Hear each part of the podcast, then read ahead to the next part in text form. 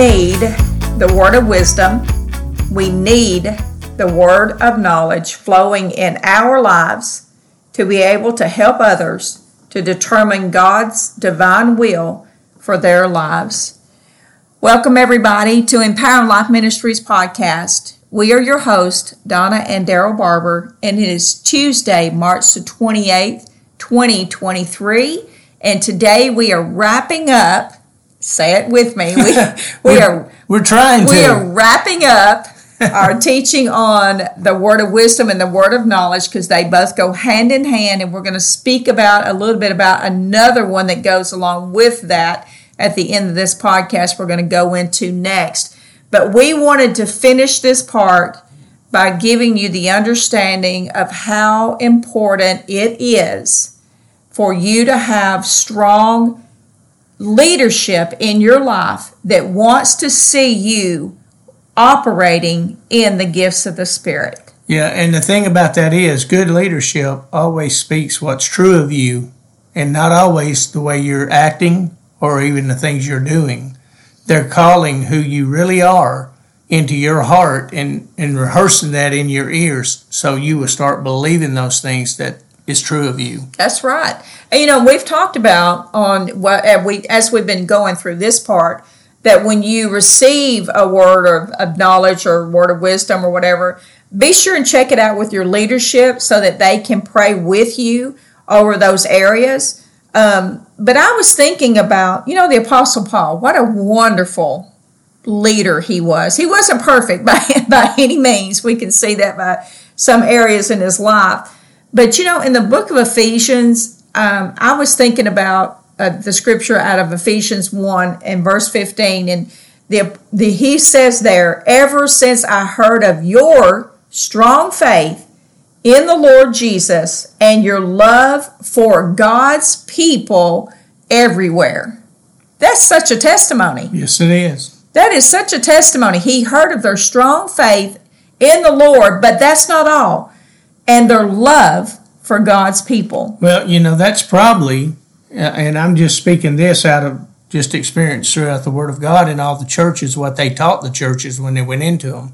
But they were probably sending support Yes. to different works that was going on throughout the different churches, throughout different areas and stuff. I know uh, the Thessalonians, I think, sent uh, money and stuff to help with the work was going on in Macedonia and some of the different areas like that. You know, so uh, I'm sure this church in Ephesus, this is where Timothy ended up being a pastor, mm-hmm. and uh, and later on, uh, Onesimus oh, yeah. ended up yes, being a pastor right. there. Yes. But you know, I was looking back through this scripture because it, it goes on to say, now he says the very first thing, he said, I heard about your faith in the Lord and your love for people. Listen, it's everything. I, I say this all the time let love lead. And that has, you have got to let the love of the Lord lead you in the gifts of the Spirit. Now he goes on to say, I have not stopped thanking God for you. I pray for you constantly. Now listen to what he's praying asking God, the glorious Father of our Lord Jesus Christ, to give you spiritual wisdom and insight so that you might grow in your knowledge of God. The Apostle Paul is saying, okay, first of all, you have strong faith and you have love for people. And because of that, my prayer is that you you have the abundance of spiritual wisdom so that you can grow in the knowledge of God. Well, and I think too in that what you just brought out, Paul is an apostle, he's a church planner. Yes, he is. And that's why he's thanking Yes. God that God has brought people like this into the kingdom so that they can help further the work of the kingdom. by the gifts of the Spirit in them. because, yes, because absolutely. that's how that happens and that's how it functions. It never happens by one person. Never happens. It's not one man that does it. A pastor, I don't care how gifted they are, they can't do it by themselves. It takes the body of Christ, the corporate body, working together. for all those things to happen. And I know when we pastored for 28 years, we did like Paul said. We were praying for the people that were in there. Their faces came before us. We brought them before the Lord, and we continually. He said, "I pray for you constantly."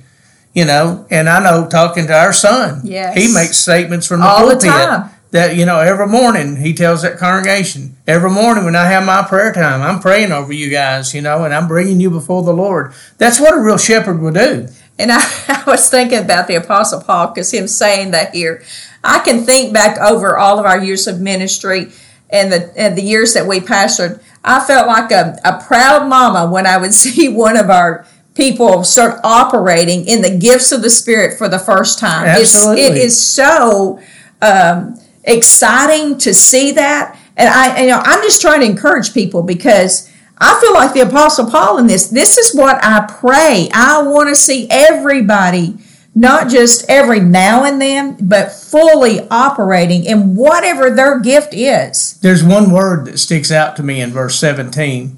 When he was praying for him, he said he was asking God, the glorious Father of our Lord Jesus Christ, to give you spiritual wisdom and insight so that you might grow in your Your knowledge. your knowledge of mm-hmm. God because I don't know everything everybody else knows. You know what I'm saying? Individually, the Lord speaks to us individually and gives us things that we can share with other people and your revelation builds me. My revelation will build you. Amen. But that comes by our relationship that we build with the Lord for him to speak those things to us to release. And that's where the proud mom and, and papa come in those Yes, things, you know. absolutely. When you start Yes, seeing that, you know, they've they've moved into that place of relationship on their own now, and now they're hearing God for themselves. Well, I, I want to close out this segment today by just reading one more verse, verse 18 there, because this is what the Apostle Paul said after he, wa- he was praying for spiritual wisdom and insight.